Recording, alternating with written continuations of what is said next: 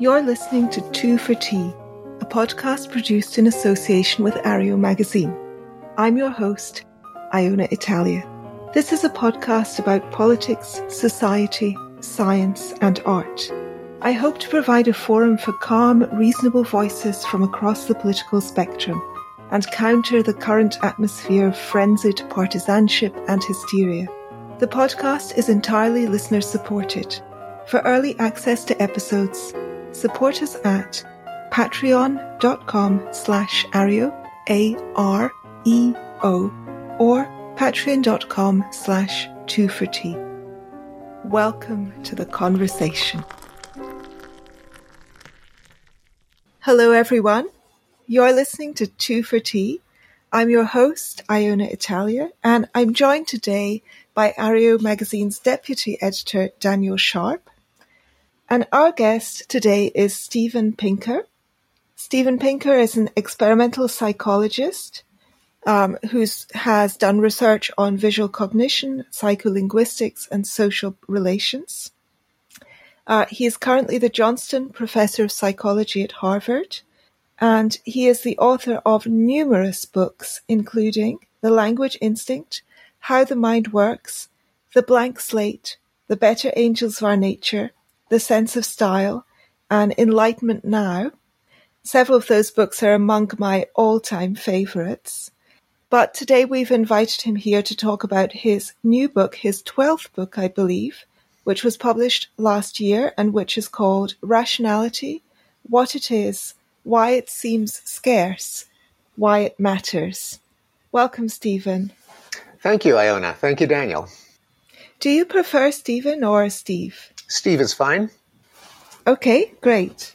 Um, so, one of the things that surprised me about your book, although the title should have given me a clue, that that part of the subtitle where you say um, the importance of reason and why it seems scarce. That word "seems" is is quite important. In fact, um, the conventional wisdom at the moment seem, seems to hold that human beings are profoundly and irredeemably irrational. And while you don't dismiss or downplay examples of human irrationality, one of the things that's most interesting to me about your book is um, how many supposedly irrational behaviors you show to actually have a logic to them, and um, how central you, how central rationality has been to both human life and human progress. And you begin with this uh, wonderful description of hunter gatherers, showing how even in supposedly primitive societies, rationality is prevalent. And I'm going to read that passage. In social science and the media, the human being is portrayed as a caveman in the grass, with a suite of biases, blind spots, fallacies, and illusions. Yet, as a cognitive scientist, I cannot accept the cynical view that the human brain is a basket of delusions. Hunter-gatherers, our ancestors and contemporaries, are not nervous rabbits, but cerebral problem solvers. And this is a, a slightly abridged version. Um, the cognitive wherewithal to understand the world and bend it to our advantage is not a trophy of Western civilization. It's the patrimony of our species. Hunter-gatherers don't just chuck spears at passing animals or help themselves to fruit and nuts growing around them. They owe their survival to a scientific mindset. They reason their way from fragmentary data to remote conclusions with an intuitive grasp of logic, critical thinking, statistical reasoning, causal inference, and game theory. The San, um, so you are talking about the San of the Kalahari Desert. The San deploy this rationality to track fleeing animals from their hoofprints, effluvia, and other spoor. Hunters distinguish dozens of species by the shapes and shaping of their tracks, aided by their grasp of cause and effect. They may infer that a deeply pointed track comes from an agile springbok, which needs a good grip, whereas a flat-footed track comes from a heavy kudu, which has to support its weight. They can sex the animals from the configuration of their tracks and the relative location of their urine to their hind feet and droppings. They can use these categories to make syllogistic deductions. St- Steenbok and duiker can be run down in the rainy s- season because the wet sand forces open their hooves and stiffens their joints. Kudu and eland can be run down in the dry season because they tire easily in loose sand. The San don't just pigeonhole animals into categories, but make finer grained logical distinctions. They tell individuals apart by reading their hoofprints, looking for telltale nicks and variations. And they distinguish an individual's permanent traits, like its species and sex, from transient conditions like fatigue, which they infer from signs of hoof dragging and stopping to rest. Defying the canard that pre-modern peoples have no concept of time, they estimate the age of an animal from the size and crispness of its hoofprints, and can date the spoor by the freshness of tracks, the wetness of saliva or droppings, the angle of the sun relative to a shady resting place, and the palimpsest of superimposed tracks from other animals. Persistence hunting could not su- succeed without those logical niceties. A hunter can't track just any gemsbok from among the many that have left tracks, but only the one he has been pursuing to exhaustion. The San also engage in critical thinking. They know not to trust their first impressions and appreciate the dangers of seeing what they want to see. Nor will they accept arguments from authority. Anyone, including a young upstart, may shoot down a conjecture or come up with his own until consensus emerges from the disputation. The San adjust their credence in a hypothesis according to how diagnostic the evidence is, a matter of conditional probability. A porcupine foot, for instance, has two proximal pads, while a honey badger has one, but a pad print may fail to register on hard ground. This means that though the probability that, the, that a track will have one pad print, given that it was made by a honey badger, is high, but the inverse probability that a track was made by a honey badger given that it has one pad print is lower, since it could also be an incomplete porcupine track. The San do not confuse these conditional probabilities. They know that since two pad prints could only have been left by a porcupine, the probability of a porcupine given two pad prints is high. The San also calibrate their credence in a hypothesis according to its prior plausibility. If tracks are ambiguous, they will assume they come from a commonly occurring species. Only if the evidence is definitive will they conclude that they come from a rarer one. As we shall see, this is the essence of Bayesian reasoning. Thank you for that wonderful passage. So you talk about a, a kind of ecological human beings having evolved to fill a cognitive niche, um, having a what you call a kind of uh, environmental ecological rationality, given that we had have to and had to in the ancestral environment eke out a living from reality and therefore an accurate grasp of reality was necessary for us to be able to be successful hunter gatherers. Um, so why is it that when people are faced with um, logical problems uh, like something like the Wason selection test, um, they are so bad at getting the answer right. Yes, well, th- thank you for that introduction, and I'm uh, I'm glad that we got to share that those, those uh, memorable feats of hunter-gatherer ingenuity. And to give credit where it's due, they come from Louis Liebenberg, a South African tracking scientist who uh, who, who, actually um, led me on a a little excursion when I was in South Africa and explained some of the ways of the San, and also has written about it in his own books. The uh, yes, I did want to get away from what has by now become a kind of uh, um, premature consensus that our species is just fundamentally irrational, which of course has the implication that we shouldn't try to resolve our disagreements, to uh, analyze our current situation by by promoting reason, since it's a, it would be a fool's errand. Uh, the implication being that the, the uh, authorities or, or, experts should just uh, impose correct policies from the top down because people will never be able to grasp them. Um, I wanted to move away from that interpretation, and it, it is certainly true that we're vulnerable to, to many uh, fallacies and biases. But on the other hand, who is it that established the benchmarks of rationality against which we could compare human performance to um, make the assessment that, that people are irrational? It's just other humans, and, and they must be capable of rationality for defining what rationality is. Um, also, and the San are a nice reminder, our species is um, pretty impressive at feats of rationality. We have, uh, after all, managed to survive in every ecosystem on Earth except Antarctica, uh, rainforests and deserts and uh, and, and uh, Arctic terrains. And uh, reality is unforgiving. We couldn't have done it unless we had the means of figuring out how nature works and how we can um, outsmart it to our advantage. So we needed a different a different way. I thought, thought of conceptualizing human rationality and, and irrationality. One of the ways to reconcile this apparent paradox, namely, we, we've uh, uh, achieved magnificent feats of science and engineering, uh, including the folk science and folk engineering of, of uh, uh, hunter gatherers, with these demonstrations that we have all become familiar with through the work of uh, Amos Tversky and Daniel Kahneman and, and uh, other cognitive psychologists and behavioral economists. One of them is the distinction between formal and ecological rationality.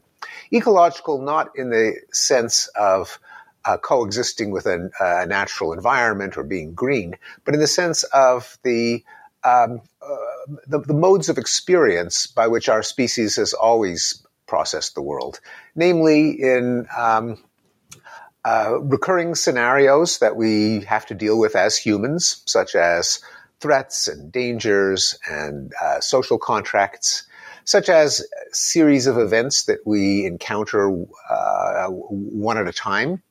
When it uh, when we deal with our our concrete uh, particulars, we can be pretty rational. We have to be both to uh, spread out over the planet and transform it the way we have. And, and in a modern environment, to be able to hold a job and um, uh, keep food in the fridge and get the kids to school on time. Again, because reality is unforgiving. You can't negotiate reality unless you're rational.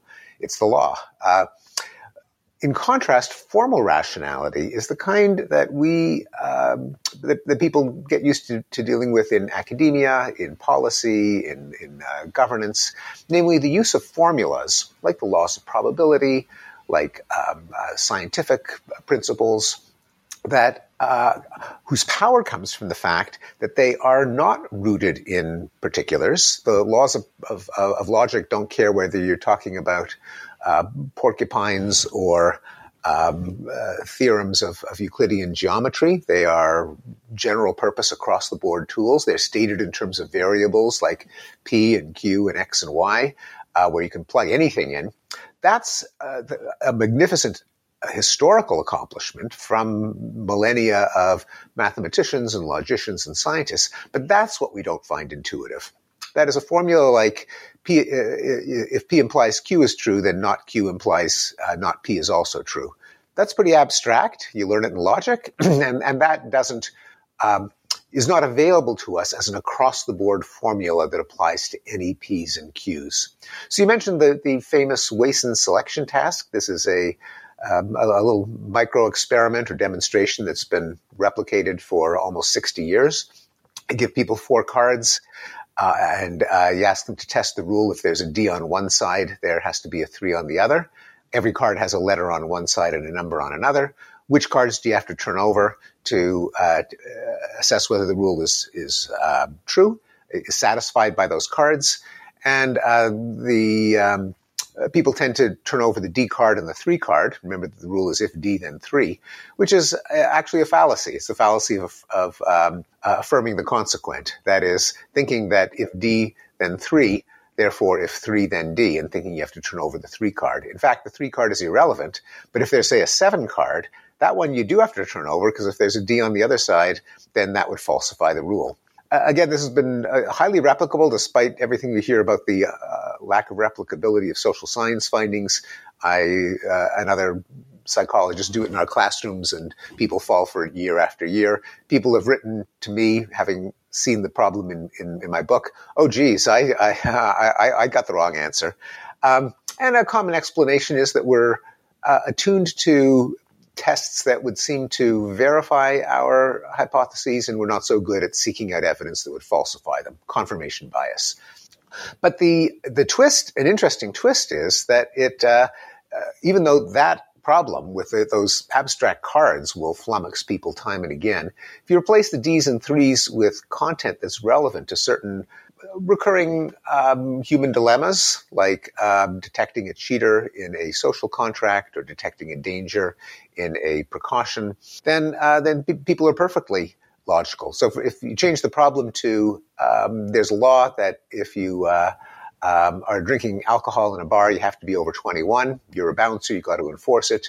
Do you uh, check the ID card of someone who's drinking beer? Do you check the ID card of someone who's drinking Coke? Do you look inside the cup of a uh, of a young teenager to see what they're drinking? Do you look inside the cup of a senior citizen to see what they're drinking? Now it's the problem is identical, but everyone gets it right. You got to card the guy who's drinking beer. You got to check the beverage of someone who's underage, and that's the the the logical answer. And people turn into logicians when the content is uh, is highly relevant to to uh, to their lives, to human situations.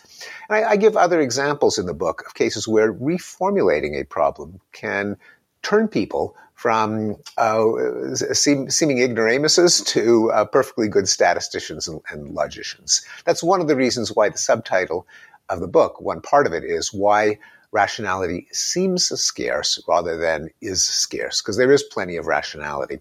I'll just mention one other way in which I res- try to resolve the paradox of how one species could seem to be so both so rational and so irrational.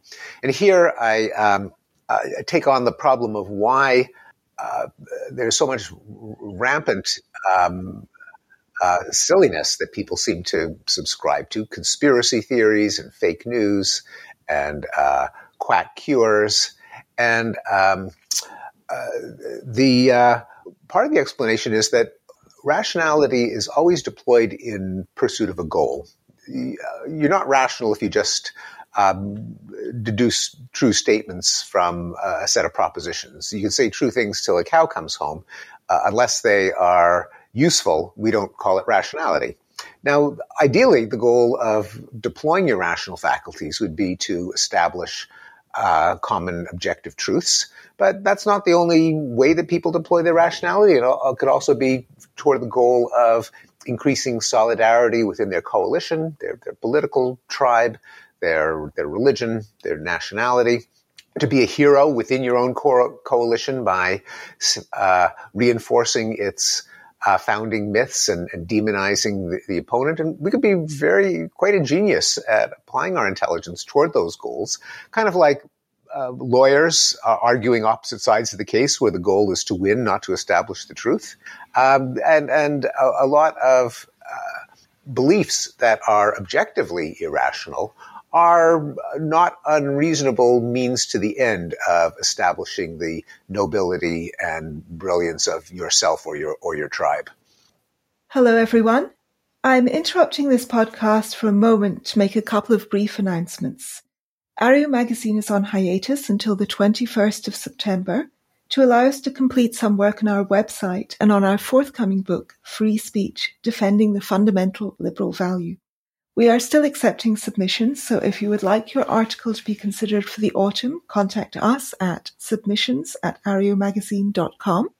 Meanwhile, if you are looking for summer reading material, I have a new Substack out called The Second Swim.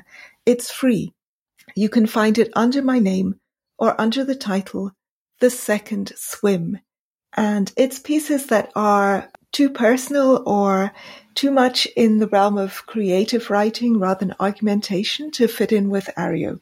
So go find it, The Second Swim on Substack, and meanwhile, enjoy the rest of the interview.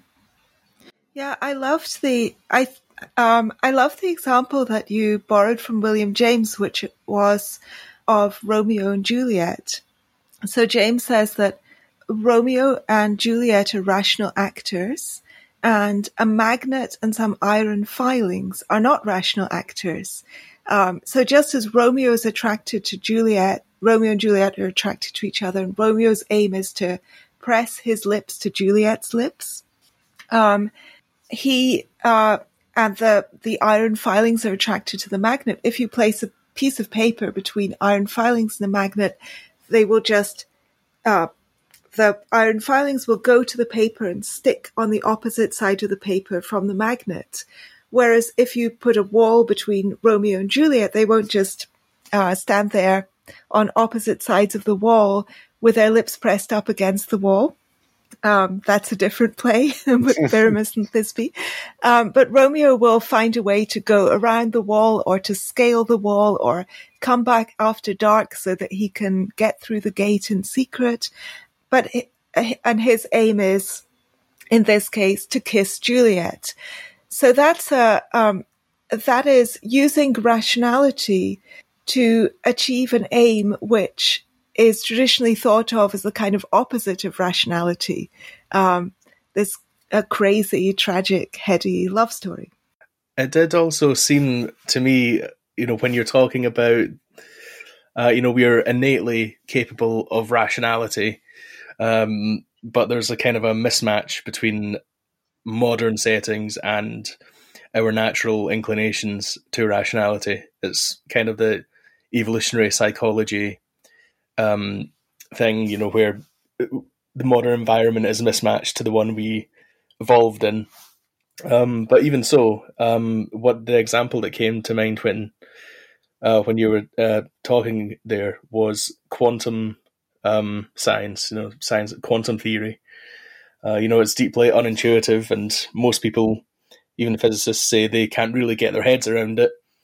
Um, and yet, uh, you know, they can still use mathematics very, very precisely um, to uh, come up with, you know, pretty solid results. So even if it's beyond our intuition, it's not beyond the tools that we've created to find out about the world and to discover truth, and so on and so forth. Uh, indeed, and the in in um, in appealing to the mismatch between the uh, the the ecosystem we evolved in and the challenges we face today, you don't even have to go back to hunter gatherers. Uh, that is the kind of the default assumption behind evolutionary psychology. But in in a sense, the real contrast is not hunter gatherers versus uh, peasant farmers or pastoralists or or, or uh, villagers. It's really between the uh, formal tools of modern science and mathematics and statistics and record keeping uh, and and everyday life. That's what we did not evolve to do is process statistical databases or statistical formulas or the, law, the laws of logic. And most of the, uh, the, the examples of irrationality are, you don't have to go back to the hunter gatherers to explain them. You just have to say, well, people who don't, haven't assimilated the tools that you learn in a university and applied them to their everyday life uh, are, are showing a, a, kind of irrationality in the sense that we ought to take advantage of the best uh, tools available to us now. But that's what's hard, uh, namely the kind of school learning that's extraordinarily powerful, but that doesn't come naturally to us. Uh, also, there is uh, uh, there there. I learned when writing the book and when um, uh, teaching a course on rationality, which which led to the book, is that there uh, there there are two families of irrational beliefs that people uh, are concerned about. There are the, the the, the fallacies in logical and statistical reasoning of the kind that that we touched on when we when we referred to the uh, card selection task, and the fact that say people fear.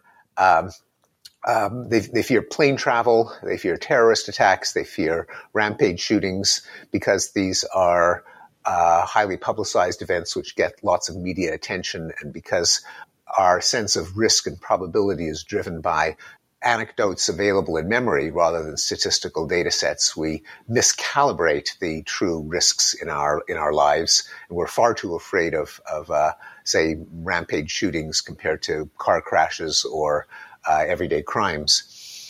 Uh, then there's a whole other family of irrationalities that are that are more uh, florid and flamboyant. Belief in paranormal and in channeling past lives and in conspiracy theories. And the, the explanations for those two classes of irrationalities, the kind of spooky irrationalities, the kind of r- r- rampant craziness, uh, like believing that the American uh, deep state houses a cabal of cannibalistic, uh, Satan worshipping pedophiles. Uh, that, that's different from miscalibrating the risks of car travel versus plane travel in, in psychologically. Since since since you mentioned um, some of those other examples of, of the mismatch, it seems like a good point to um, zoom out a little bit and, and ask about how how does this book fit into your your corpus or your canon of work. Um, I noticed that a lot of a lot of your work uh, or books rather, um, you know, it involves um, zooming in and out. That's the term I've uh, been employing when I've been thinking about it. So you know, the language instinct you discussed how how the how how language is an evolved part of of the mind, and then you kind of zoom out and how the mind works and other books, and you look at the mind as a whole and how that's an evolved um, feature. Um, same with Better Angels of Our Nature, the decline in violence.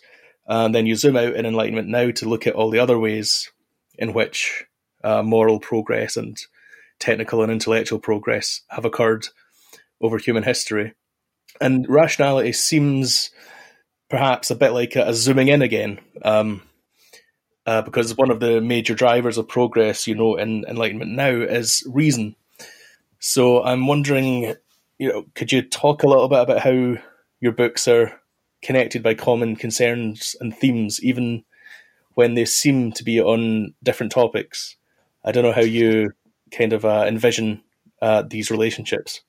Indeed, and the the common thread is a, a fascination with human nature, and uh, that my my first popular book and my first two scholarly books were on language, and perhaps not coincidentally, that was a, an entree into the very idea of human nature. Partly because my my former MIT colleague Noam Chomsky uh, used language as a way of rehabilitating the very idea of human nature way back in the late fifties at a time at which human nature has a, had been eclipsed by a kind of blank slate view of, of, of the mind that uh, we're equipped just with the most a few primitive reflexes and everything else comes from conditioning and learning and parenting and, and role models. Chomsky uh, tried to rehabilitate what he thought of as a 17th century rationalist idea that there is such a thing as human nature, but it, human nature is not just a set of animalistic, um, uh, atavistic instincts, but it also in, embraces a uh, cognitive system that can combine ideas into an infinite number of thoughts. That's why the grammatical rules of language can embed a phrase inside a phrase and, and combine phrases to express to to to uh, produce an infinite number of sentences. It's in order that we can express all those thoughts. And so the both the existence of, of a rich and complex human nature, including the language and cognition, is just a key idea in, in making sense of, of the human condition. So uh, after writing the language instinct, which tried to explain at least this this component of human nature, our ability to express our thoughts and coordinate our action through words, I zoomed out to the rest of the mind. If, if uh, as I argued in the language instinct, language is a is a human instinct. Namely, it is a component of human nature. It gets its basic design from um, the, the, processes of evolution based on on the uh, advantages that it conferred in, in prospering in the world.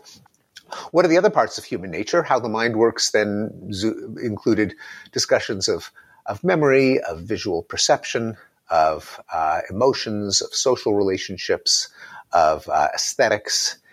Uh, that in turn led to a, um, a, zooming out on the very idea of human nature because I discovered that it's uh, not just a topic in, in the science of psychology or, or, or evolutionary biology, but it has political and emotional uh, baggage that, that people care about what goes into human nature because it affects your uh, commitment to political systems, do you, do you um, are, are, you an anarchist? Are you a Marxist? Are you a, a, a, a monarchist? Uh, a lot of those political philosophies have at their core a, uh, a, tacit theory of human nature, sometimes not so tacit, sometimes explicit. um, it, it, matters a lot whether you think that humans are blank slates that can be um, molded to any design if you uh, arrange the environment in the right way, or if humans are permanently saddled with with with flaws and, and greed and limitations and aggression, and therefore the nastier sides of us have to be constrained by by norms and laws and, and enforcement. Just to, to, give, to give one example. So the blank slate was about the various moral and emotional and political colorings and, and, and baggages that the concept of human nature carries as a way in, in part of diagnosing some of the, the pushback that I got from the language instinct and, and, and uh, how the mind works on the very idea that there is such a thing as human nature, which is a could be a politically incorrect proposition. Uh, in, in uh, I went back after the blank slate back to language as a window into human nature. What can instead of looking at the nuts and bolts of how we put words together and sounds together and decode them, um, I, I turned to semantics, namely, and, and, what linguists call pragmatics. Pragmatics in the technical sense, not of doing useful things, but uh, language in a social and conversational context. How do, how do we use it to uh, negotiate our social relationships? And so in the stuff of thought, uh, I asked, what, is, what, do, what do nouns and verbs have to say about our concept of matter and uh, causality? What do prepositions indicate about human sense of space? What does tense tell us about how we conceptualize time? What does swearing uh, tell us about uh, human emotion? What does politeness and euphemism and innuendo say about our social relationships? Uh, then in uh, uh, I took a, a turn in another direction. Again, tapping back to the idea of human nature and and following up on a theme that I had touched in how the mind works in the blank slate of whether a uh, commitment to human nature uh, would would doom us to eternal strife and violence because you know war and aggression are in our genes, and so there's nothing you can do about it. They're just hardwired into the brain. I always uh, had argued that that's a simplistic way of thinking about human nature because human nature has multiple components. it is uh, true that we do have some rather ugly um, uh, traits like vengeance and uh, capacity for exploitation and uh, sadism. But on the other hand, we also have a sense of empathy. We also have cognitive faculties that allow us to solve problems. We have uh, capacity for self control. We don't act on every impulse. That in theory, these should uh, open up a space for progress as we figure out norms and institutions that can bring out our our better angels, as Abraham Lincoln uh, put it, and uh, figure out ways of suppressing our, our inner demons. And moreover, not only is that a theoretical possibility, but to my surprise, every data set on human violence over time showed declines. So that not only can we enjoy the progress of less violence, but but empirically we have, and this comes as a shock to people because uh, tying back to our um, uh, discussion of, of how we assess risk and probability, namely through available anecdotes and images and, and narratives. If you read the news, you can easily get the impression that violence is worse than ever because whenever it happens, it's covered in the news. But you don't get from the news all the opportunities where violence might have occurred and it doesn't. Countries that are at peace, cities that have not been attacked by terrorists. To appreciate the whole scope of violence, you need to look at data, not the uh, a sample of the worst things that happen. And it's data that lead to the surprise that uh, that most measures of violence uh, have come down over the course of history. That was the topic of the better angels of our nature. So it was a mix of quantitative history and the psychology and neuroscience of violence and nonviolence. Finally, and I'll, I'll, I'll shut up after another few, few seconds.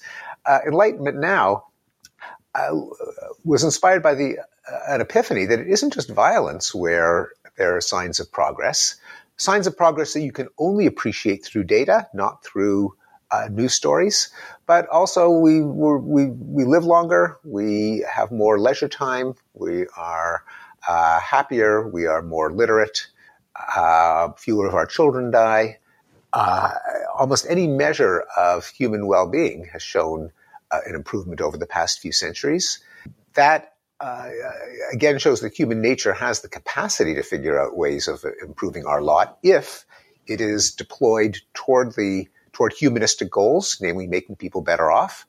And if we have institutions like science and um, a free press and record keeping agencies that can take on human um, scourges and tragedies as problems to be solved.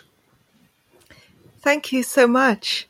Um, I want to, returning more specifically to the rationality book, um, I was quite fascinated by um, your explanation or um, your conjectures as to why it is that people um, seem to entertain um, irrational beliefs in things like conspiracy theories or alien abductions or crop circles or Pizzagate.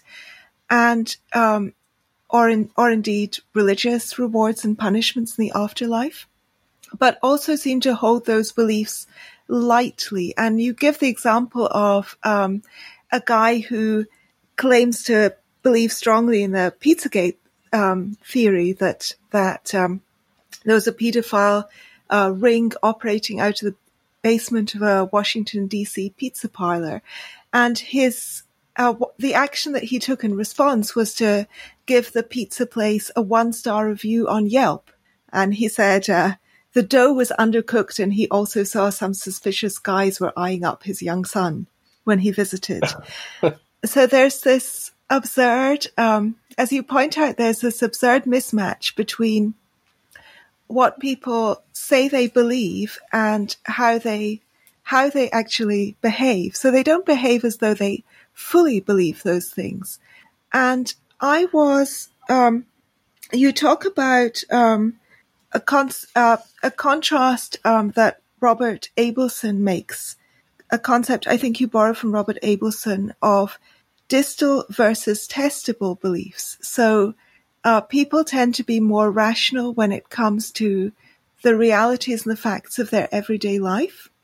They are rational enough to understand how to um, how to do their jobs, um, pay their rent, uh, put put uh, petrol in the car.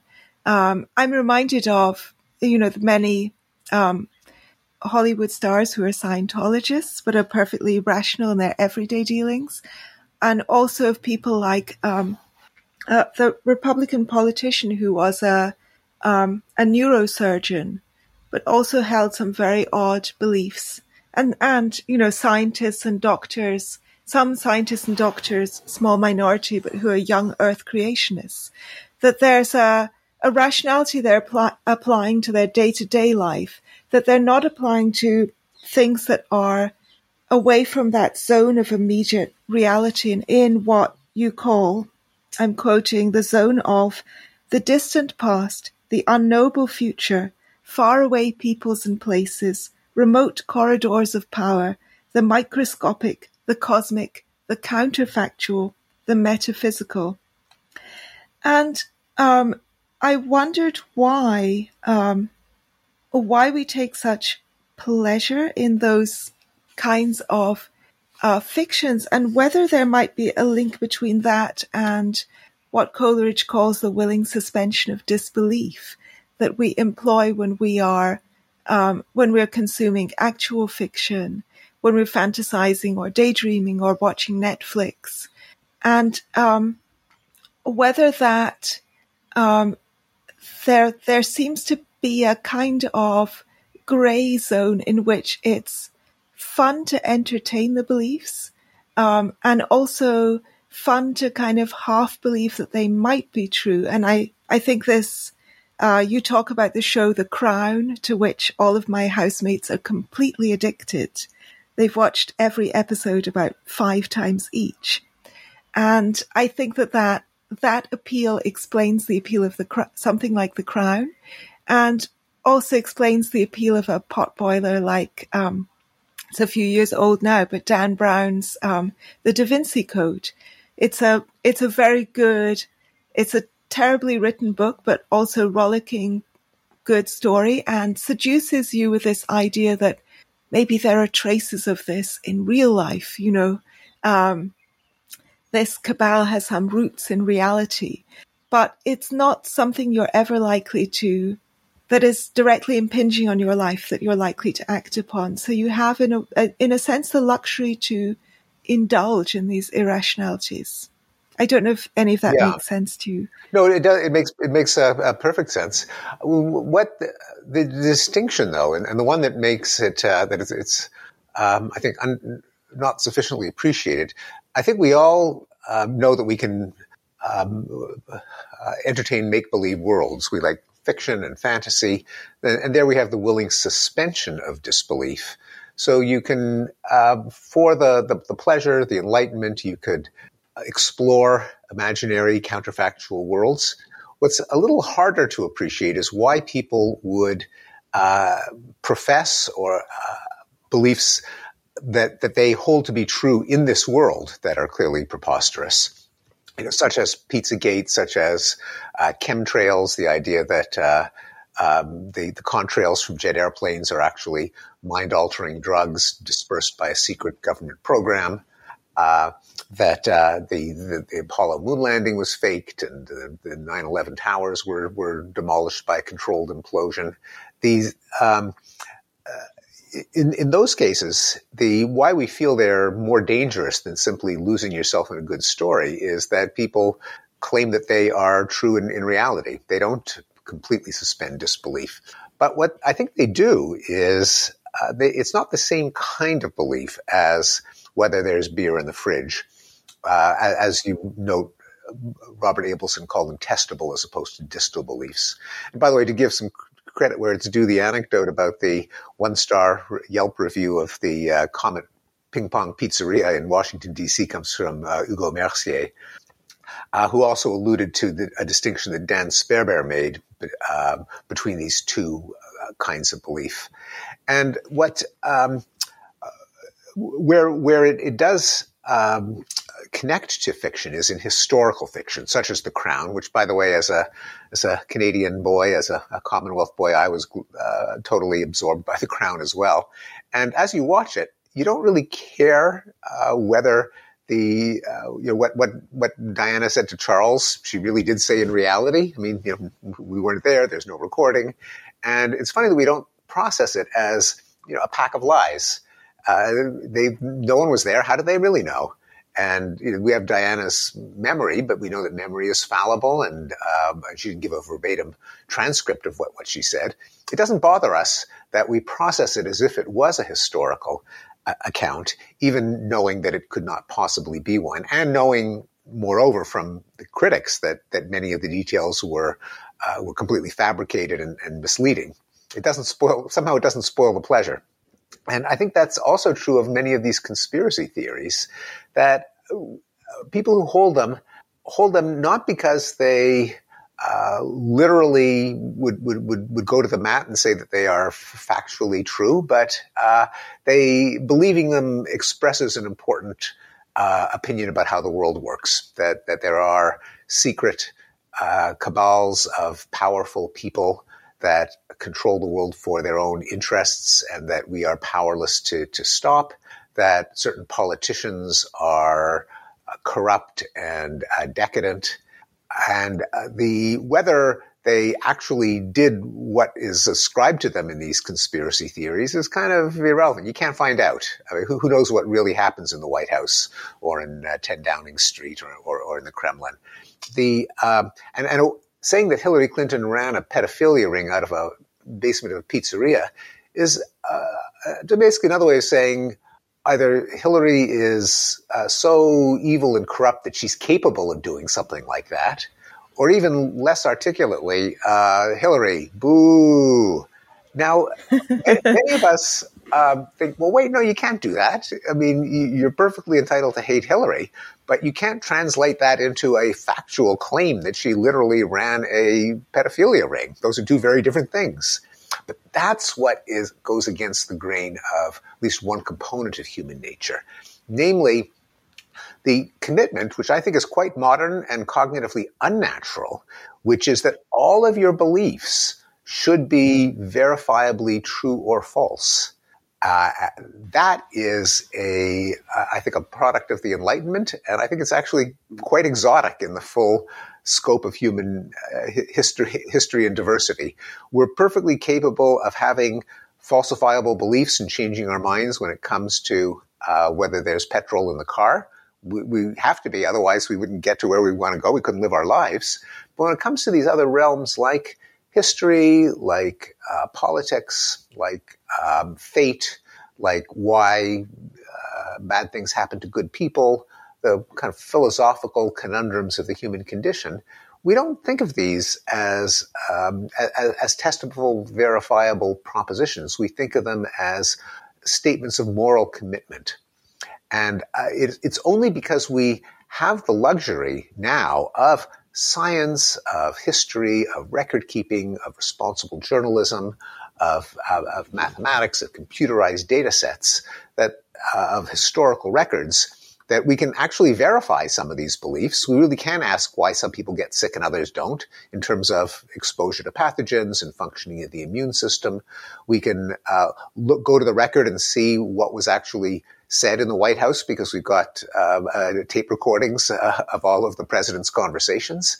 But these are these are true innovations that our minds are not adapted to. We are adapted to the rather the the the mindset that things that happen away from our experience are in, inherently unverifiable, and so beliefs in those zones are statements of your your moral principles. I, um, talking about the moral principles and moving on a little bit from this kind of Schrodinger's belief, um, I um, uh, you give a really lovely explanation for um, David Hume's rather paradoxical statement, a famous statement that reason is and ought, on, and ought only to be the slave of the passions and cannot pretend to any other office than to serve and obey them. Um, I'm quoting from Hume from memory, so uh, that that's the roughly the quotation. Mm-hmm, it might not be mm-hmm. exactly correct. Um, but you give a very good explanation for what you think uh, Hume meant by that in the book.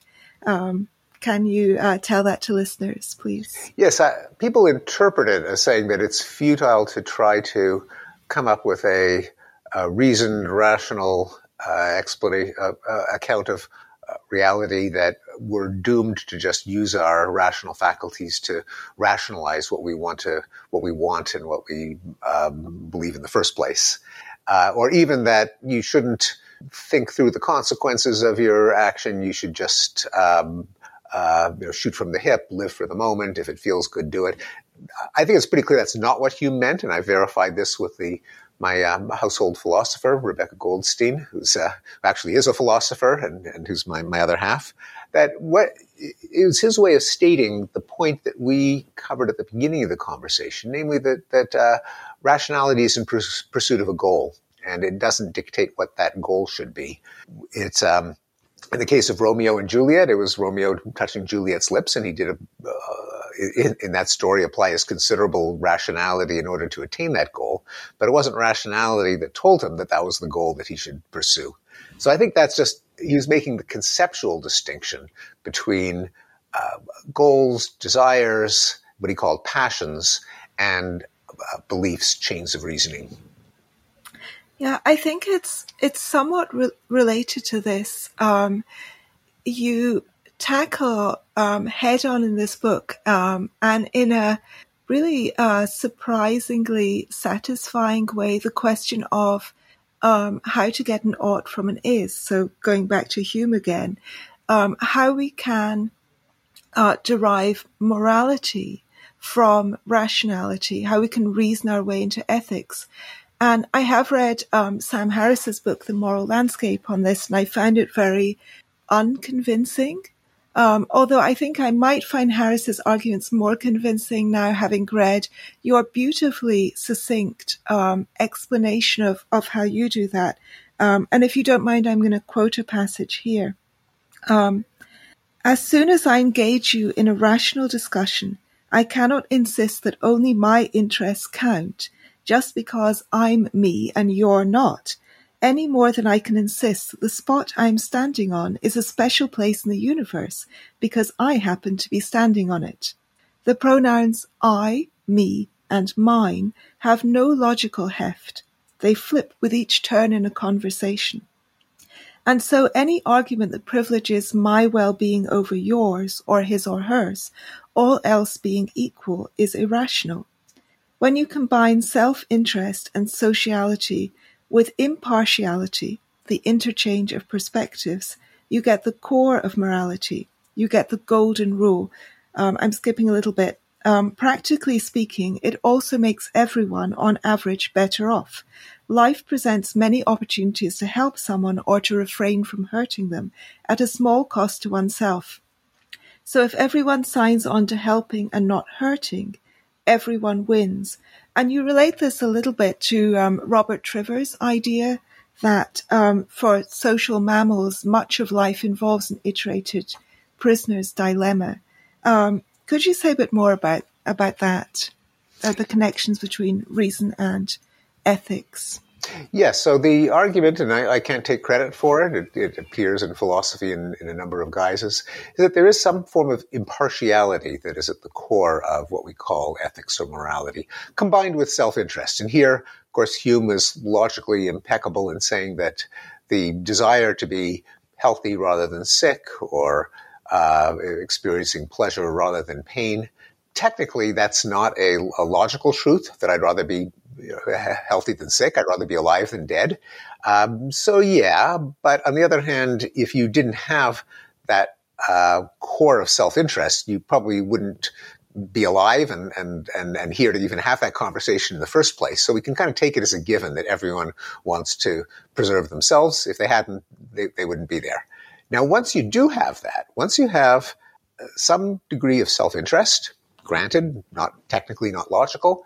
Once you have people in a, uh, a community in, in who are, are engaged in discourse with one another, who are social animals, and again, given the way evolution works, you, you can't have the evolution of a single thinker.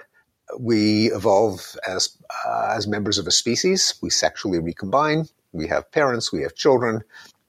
Then uh, the the uh, when you engage someone in discourse and you say, "Well, I have certain interests that I demand that you respect," that is, don't kill me for the fun of it, or or or, or hurt me, or or starve me. Then you're in a situation where you can't very well say, "But it's okay if I starve you, or rape you, or kill you." That really is not rational. At least it's not a kind of rationality you can expect anyone else to accept. And so that that I think is the core of of uh, morality. Not exactly rational in that it's not purely rational to want to be alive rather than dead, but it's it's pretty close. And uh, that manifests itself in, in a number of guises, both in formal characterizations of morality, such as the golden rule, such as the categorical imperative, such as John Rawls' veil of ignorance, namely the, the, the idea that we are all logically and cosmically speaking interchangeable, but also in the game theoretic dilemma that we find ourselves in that there are many ways in which, in, in practice, if we manage to implement the, the, some uh, notion of fairness or morality, we are selfishly better off. That is, it's true that I could desire a situation which I get to exploit you and you get to exploit me. But given that it's, we're much worse off when we get exploited, uh, than uh, uh, the cost that we pay to fail to exploit. We're really better off if we can come to some agreement where we help each other and refrain from hurting each other. And Trivers argued that our moral emotions, guilt and gratitude and uh, anger and trust and sympathy, can all be seen as strategies in a game that we're all stuck in, an iterated prisoner's dilemma. That is, we repeatedly encounter people. We have opportunities to uh, exploit them or refrain from exploiting them. We're best off if we exploit and don't get exploited, but there's no way to guarantee that that'll happen in perpetuity. So the next best thing is we uh, agree not to exploit and not to be exploited. And that really leaves us both better off than each trying to exploit the other. And the moral emotions are ways of implementing that happier state of affairs. Hmm. Um, Uh, Daniel, I'm just conscious that I've been rather monopolizing the conversation. Oh yeah, well, um, I was just thinking. Uh, again, this is perhaps a bit of a, a zoom out, as it were. Um, you know, a lot of a lot of people. I mean, I, I don't really set much stock uh, by this. I think it's more of a philosophical game than anything. But you know, why why should we prize reason? How can you justify reason? Again, it kind of goes back to Hume, who we seem to keep coming back to. Um, you know, uh, the problem of uh, induction. You know, you can't justify uh, reason using reason because that's circular. Yeah, it is a peculiar challenge to justify reason because the very act of trying to justify anything means you're already committed to reason. So Thomas Nagel, in um, the, the, Last Word, uh, argued that this is a um, that, that justif- trying to justify reason is is having one thought too many. That is, it's uh, not the kind of thing that you can justify through argumentation because the fact that you're engaged in argumentation means you've already agreed to use reason. It's, it's the, the water we swim in. It's the air we, we, we breathe. So he calls it a kind of a transcendental argument that um, it is a, a, peculiar kind of argument on, on why we should be uh, rational. Um, namely that uh, you've uh, already agreed to be rational once you take up the question of whether we should or should not be rational. That is, you're not bribing someone to, to, to, to, to mouth a statement, you're not threatening them, you're not having a, a beauty contest, a popularity contest. As soon as you're persuading, you've conceded that rationality is the standard by which we should hold our beliefs. And moreover, anyone who, uh, um, and this is an argument that, that a number of philosophers have made, that arguments that seem to abandon or challenge or dispense with reason, such as extreme relativism uh, or extreme subjectivity, are self-refuting in that if someone says there are no objective truths, you say, well, is that an objective truth? Well, if they say yes, it is, they've just conceded that there is an objective truth. And if they say no, there isn't, then they have just refuted the very idea that there are no objective truths because that, that itself is not an objective truth. Uh, likewise, if you say everything is subjective, you can, if someone says everything is subjective, you can say, well, is that subjective? And if they say yes, you, then you reply as well, you're free to believe it, but, but I don't have to. Uh, if it's not subjective, then you have conceded that there exist beliefs that are not subjective. And so there is something that's woven into the very practice of argumentation and reason that presupposes the ultimate validity of reason. One can add to, to that, to that, that kind of, uh, uh, Nagel also calls it a Cartesian argument related to the uh, cogito ergo sum. I think, therefore I am. Namely, uh, some things have to be true by the very fact that you are asking whether they are true. But we can also uh, kind of sidestep it, that, that foundational way of thinking and just say, well, when we do try to apply reason, um, does it work? Do is it coherent? Is it consistent? Does it bring about things that that we want? This is not a definitive proof because you are using reason even to engage in that line of reasoning, but it is a, an oblique, indirect way of getting at the same question. Namely, um, uh, we, we do discover that life is not a, a dream where things uh, appear and disappear at random and in bewildering, disconnected ways. We can formulate laws and they really hold. And we can attempt to do things like cure disease or get to the moon or even build a house and, and uh, nature uh, bend, bends to our will. All of that suggests that the, the, the universe really is governed by laws of reason. Otherwise, how could we accomplish uh, as much as we've accomplished? How, how could we survive uh, appealing to laws that always hold unless there were laws that always held?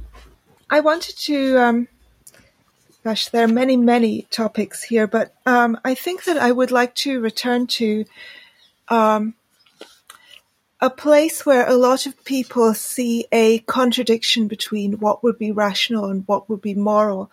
And um, that is um, what you call uh, Tetlock's forbidden base rate, which is a kind of um, info hazard uh, taboo.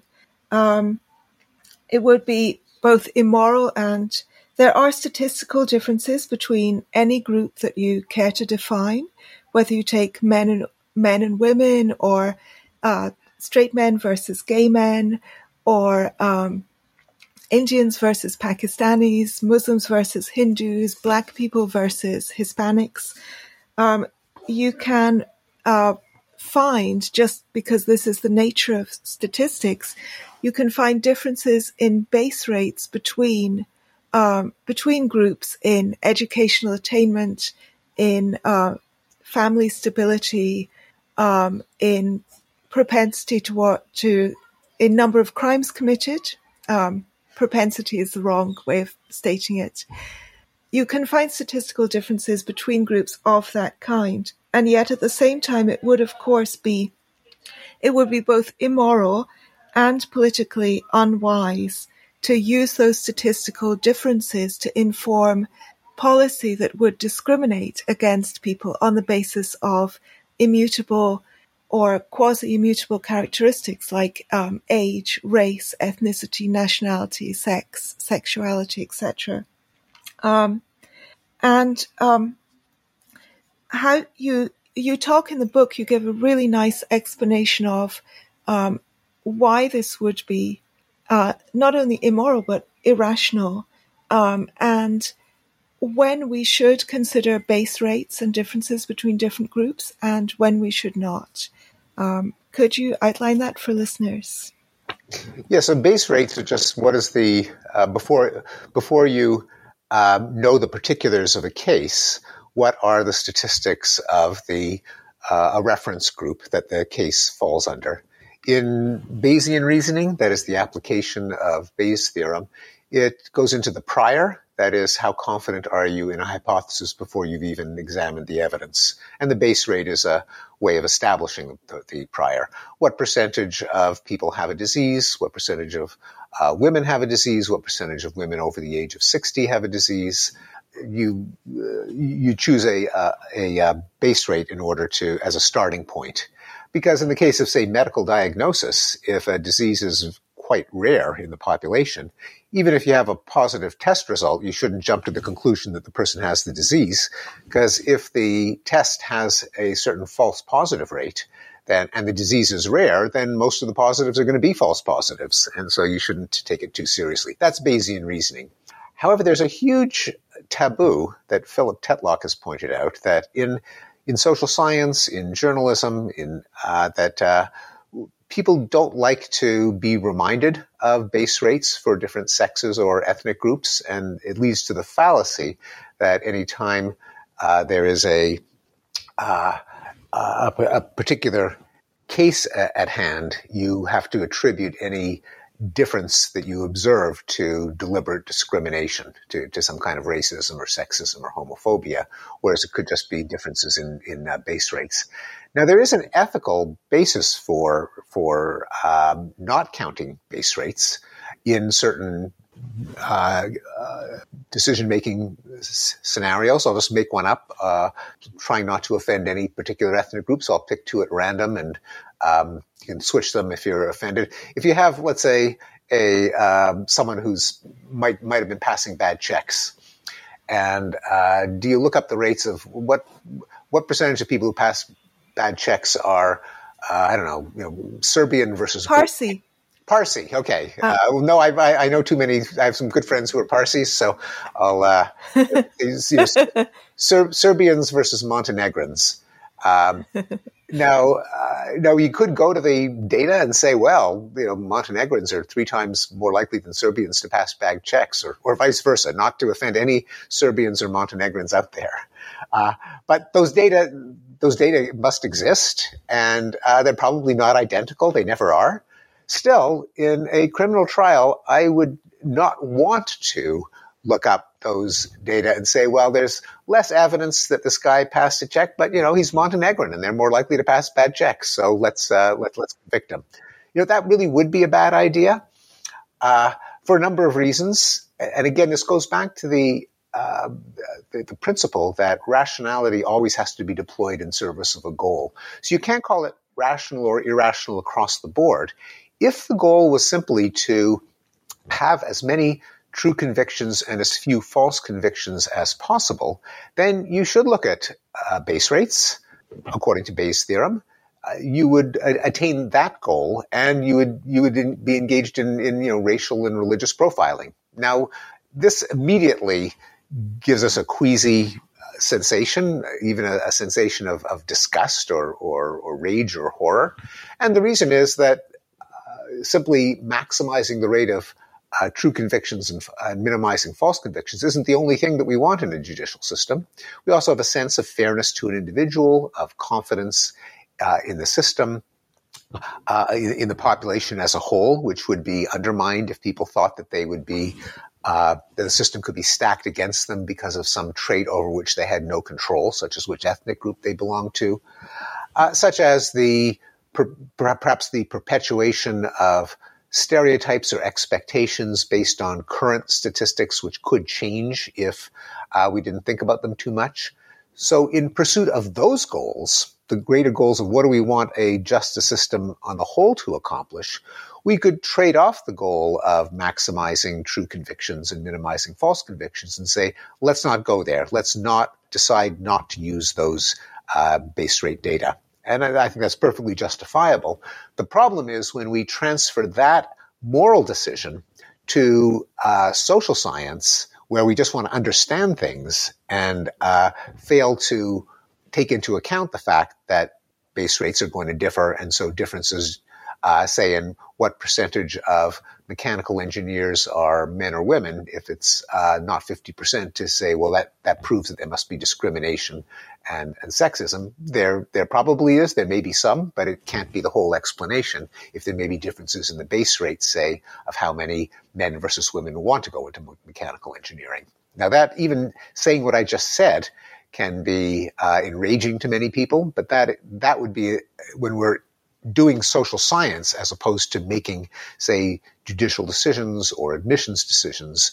We've got to be clear what our goals are and not import the mindset of, uh, of, of certain decisions into our understanding of how society works. Yeah, I think. Uh, by the way, I gave the example of Parsi because, of course, I um, that's my that's my heritage. Um, I uh, you you really nicely say that. So when we when we define things um, in our minds, when we um, create categories or assign things to categories, we don't use formal laws of logic. We tend to look at family resemblances within things, between things. So the examples you give are um, Wittgenstein's example, uh, example borrowed from Wittgenstein, that there is no uh, set of um, descriptors that adequately define everything that we think of as a game. Some games are competitive, some are not, some are solo, some are team sports, some involve physical exercise, some do not, some are game, some involve chance, others don't, some are very simple, others are sophisticated. Um, but we have a sense of a kind of cluster of traits. And the more of those traits something has, the more likely we are to assign it to the category of, of games. And you use vegetables as another category. Whether or not we think of something as a vegetable, that's not a botanical term or definition.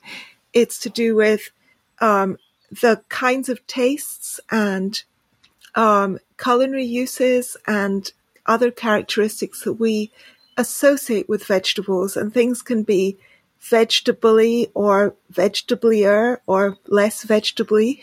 um, and that we have a tendency to um, uh, look for things, um, assign things to categories based on how characteristic we believe them to be of that category. And this kind of fuzzy reasoning is fine when we're talking about games or vegetables. Um, but when we're talking about human beings, it can lead us to um, to think in terms of similarities and stereotypes. And um, I'm going to read a short passage. You say, in the social sphere, our pattern finders easily see the ways in which people differ Some individuals are richer, smarter, stronger, swifter, better looking, and more like us than others. But when we embrace the proposition that all humans are created equal, um, if X is human, then X has rights. We can sequester these impressions from our legal and moral decision making and treat all people equally. So this is a use of that kind of level of a specific level of abstraction um, in order to facilitate a more um, equitable way of thinking and treating people in a fairer and juster system.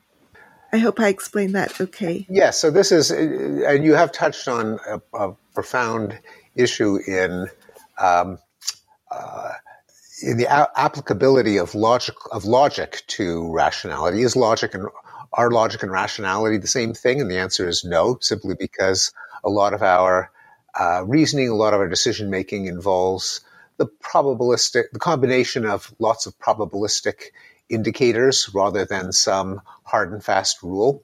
And Wittgenstein's example of a game, which he likened to the patterns of overlapping resemblances among members of a family, where not every, you know, Habsburg had the Habsburg lip and not every uh, uh, Kardashian has the Kardashian pout. But you, you can sort of see among all the Kardashians that some of them have some features, some have others, and they overlap enough that you can recognize a Kardashian when you see one. And Wittgenstein argued that a lot of our concepts are like that, and indeed a lot of them are, and a lot of our debates in the public sphere, like when does life begin? Did uh, Bill Clinton and Monica Lewinsky have sex? Is a car and uh, is an SUV a car or a truck? The uh, we tend to try to shoehorn things into logical categories that might be fuzzy family resemblance uh, clusters. Uh, and there is a uh, a long-standing debate within cognitive science as to whether everything is fuzzy, whether everything is probabilistic. It's played out in modern artificial intelligence systems, those that use deep learning, which are a kind of uh, family resemblance categories on on uh, on steroids. Uh, is that how all of thinking works, or do we also have a rule-based, um, black and white, all or none? logical logical system. And I think we do have both, and there are a number of theories of cognition that acknowledge its uh, dual structure that we can we can think in terms of rules or we can think in terms of associations. Uh, I wrote a book called Words and Rules that argued that language can be understood as an interplay between those two systems. And some of our greatest feats of reasoning come from setting aside our, our stereotypes, our family resemblance categories, and applying all or none rules. Likewise, in the moral sphere. So, in the moral sphere and legal sphere, when we just say set aside precedent and apply a constitutional principle of, say, separation of church and state or freedom of, of speech. In the scientific realm, when we decide, yeah, this looks like a snake, but it's really a lizard, or it looks like a fish, but it's really a mammal, we have the ability to set aside our uh, vague sense of resemblance and similarity and uh, apply all or none rules. And indeed, uh, a lot of what we think of as a sense of justice, namely, no matter how much the odds seem to implicate this guy, if he didn't do it, then he shouldn't be convicted. Then um, we are ap- appealing to this sense of, of, of certainty that comes from the, this logical rule based reasoning. I also noticed, and I think this is related. Um, I I really liked the way that you tied rationality to progress. Um, so one way of understanding progress, as you say in the book, is um, as a series of power struggles. Um, and progress occurs when the powerless are able to unite and um, overthrow their oppressors. That's a kind of um, Marxist or Marxian, vaguely Marxist um, view of history.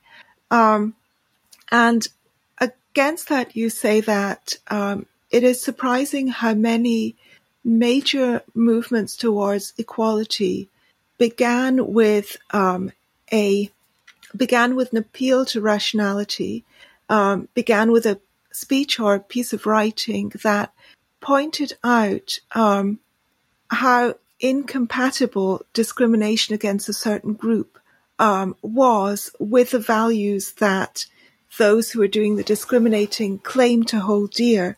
So, for example, you uh, talk about the feminist um, Mary Astell, um, the late late 17th century um, feminist who um, justifies giving women greater autonomy by saying um, by appealing to um, the divine right of kings, and she says this is very shortly after the Glorious Revolution, um, after Charles the Charles um, the the first was deposed for uh, claiming his sorry James II was deposed for claiming his divine right. And she says, um, if you don't believe that a monarch should have absolute power over other people and other people should be simply subjected to his arbitrary will, um, how can you believe that a man should have total power over his wife and that she should be arbitrarily subjected to his will? So it's a use of a logical, a rational argument, an appeal to the person's rationality and to logical consistency. Um, and this is one of several examples you give of how appeals to rationality have often been the first impetus towards movements that have resulted in greater equality. I'll just come in and say um, that you know that's also you know the story of America to a large uh, to a large degree. Uh, you know, uh, founded on the ideal of equality. All men are born equal, um, which was obviously quite hypocritically uh, not adhered to by American society for the first uh, seventy odd years of its existence. Um, but you know, abolitionists used the words of the Declaration of Independence and the Constitution to say this is illogical. Why does this not apply to black people?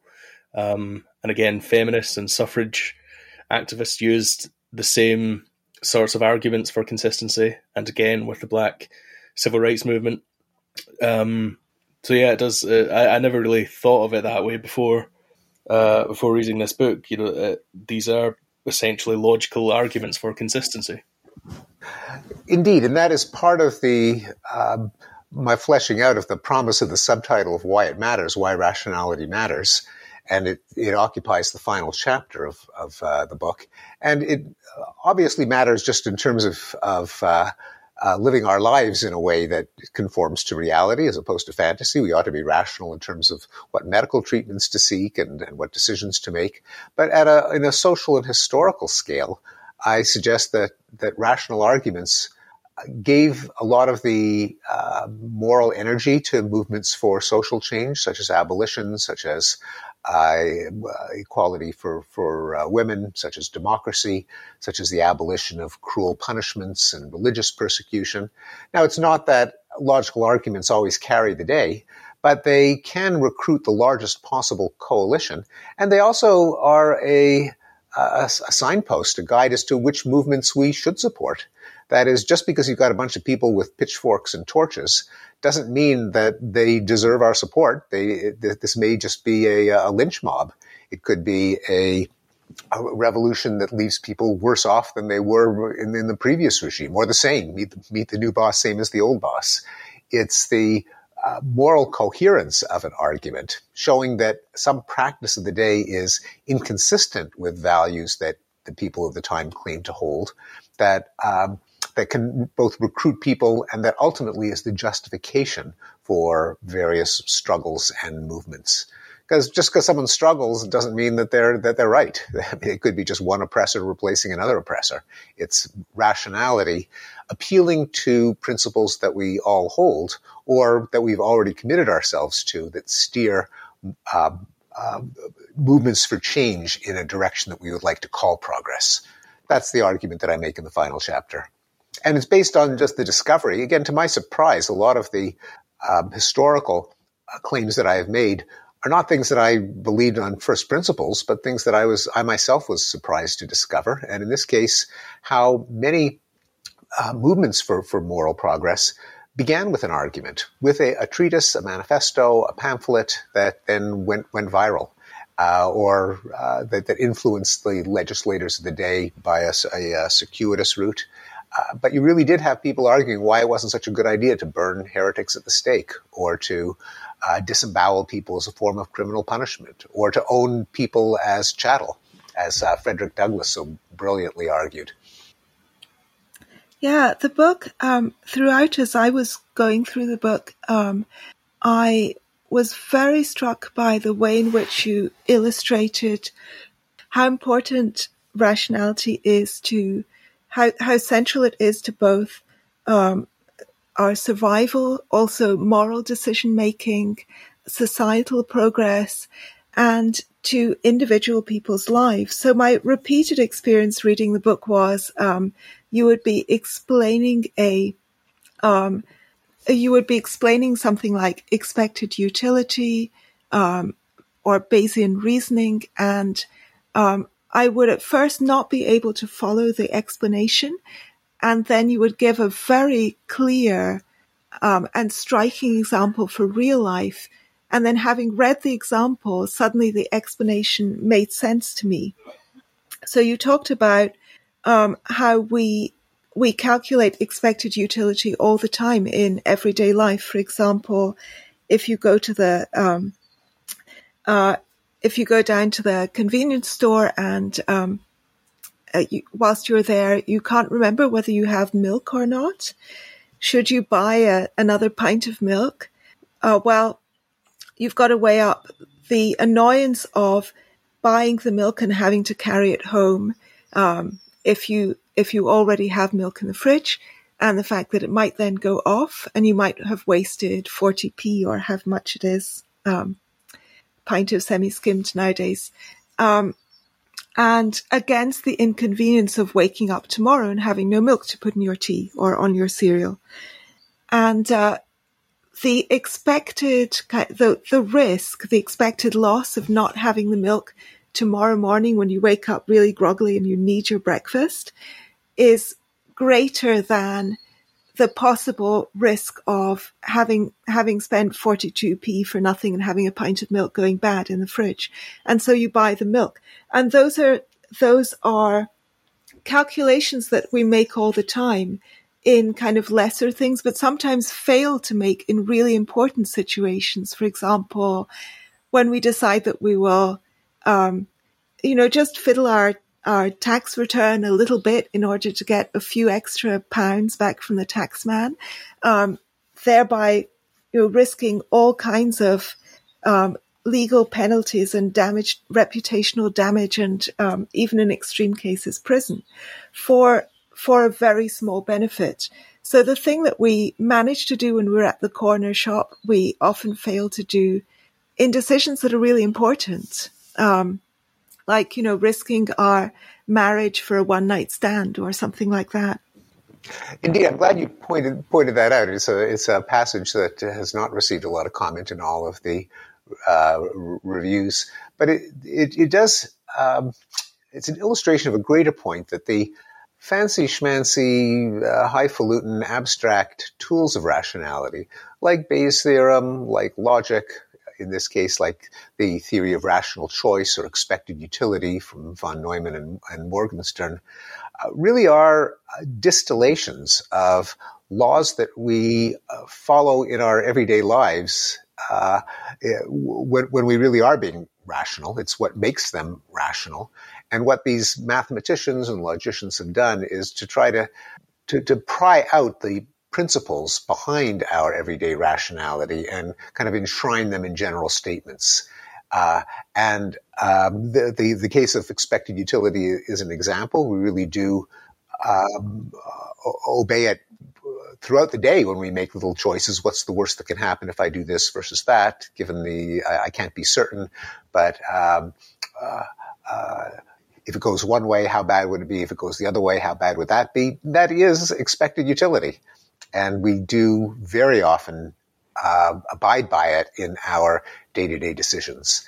We can therefore be more rational in more uh, exotic, recondite, unfamiliar situations if we apply those very same principles to uh, outside our comfort zone in, in uh, areas where it isn't immediately obvious what the rational thing uh, to do is.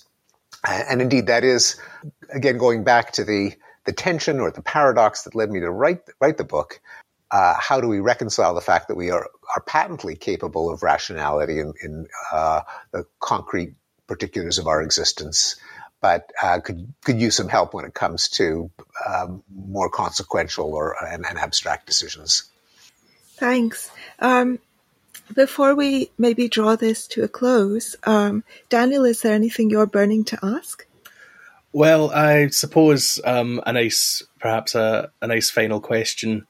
Um, in the book, you talk about, in a very nice uh, phrase, the pandemic of poppycock that we seem to have uh, experienced over the past few years, uh, and you give your reasons for why you think that's occurred. Um, but what do you, are you optimistic, hopeful about the future of reason and rationality, uh, or is is the pandemic of poppycock here to stay? well, there are. Um, you know, we have seen a uh, some worrying trends often attributed to social media, and they certainly deserve part of the blame. But the the forces that lead to greater polarization of people falling into ideological tribes invokes one of the most persistent biases, the my side bias, namely uh, promoting beliefs that make your side look uh, wise and noble, and the other side look look uh, foolish and evil. Uh, and social media may be one of the uh, contributors to increasing polarization, but there are others such as residential segregation. People with college degrees live with other people with college degrees and, and tend not to meet people without them. And then other uh, walks of life and professions, there's more residential and social segregation.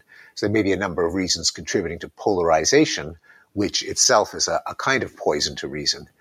I guess the reason that I don't think things are going to get um, stupider and stupider is that whenever there are developments that uh, that that that threaten the application of reason, there's always an incentive to restore the discourse towards greater reason, just because it, it's the law the world. You, you can't you, you can't uh, uh, ignore the laws of, of logic and, and, and probability for very long because they're they're the law. They're always going to be there, and to get what you want, you have to uh, somehow uh, accommodate them.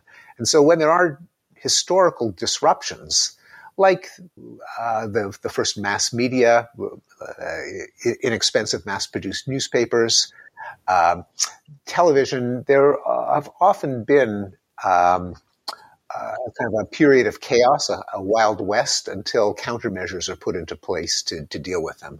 And the hope is that recognizing the harms that uh, come from this this um, pol- polarization and, and the spreading of myths that reinforce the polarization, we'll try to figure out ways to, uh, to, to push back and restore some kind of uh, objectivity, ways of regulating or um, social media, or at least in, in, uh, implementing norms of changing terms of political discourse. It's, it won't happen by itself. It will happen only if people recognize that it's a problem and uh, try to take countermeasures, and that, that's one of the reasons I wrote Rationality. Thanks. If it's if it's okay, I'll just uh, end by uh, reading a really short passage from the end of the book. Thank you. Yes. Time. Please. Um, the last. Um, so this is the last sort of um, page or so. Sound arguments, enforcing consistency of our practices with our principles and with the goal of human flourishing, cannot improve the world by themselves, but they have guided and should guide movements for change. They make the difference between moral force and brute force, between marches for justice and lynch mobs, between human progress and breaking things. And it will be sound arguments, both to reveal moral blights and discover feasible remedies, that we will need to ensure that moral progress will continue that the abominable practices of today will become as incredible to our descendants as heretic burnings and slave auctions are to us. The power of rationality to guide moral progress is of a piece with its power to guide material progress and wise choices in our lives. Our ability to eke increments of well-being out of a pitiless cosmos and to be good to others despite our flawed nature depends on grasping impartial principles that transcend our parochial existence. We are a species that has been endowed with an elementary faculty of reason, and that has discovered formulas and institutions that magnify its scope. They awaken us to ideas and expose us to realities that confound our intuitions, but are true for all that. Thank you so much, Steven. And thank you, Daniel. Thank you, Daniel. Thank you, Iona. It's been a pleasure. Have a wonderful week, everyone.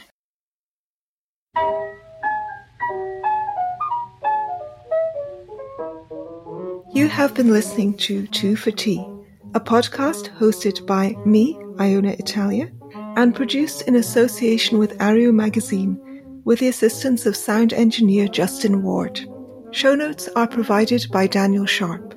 If you enjoyed this episode, share it widely, leave a review on your favorite podcast app, and please consider supporting us at patreon.com slash areo, A-R-E-O, or patreon.com slash two for tea. Have a wonderful week.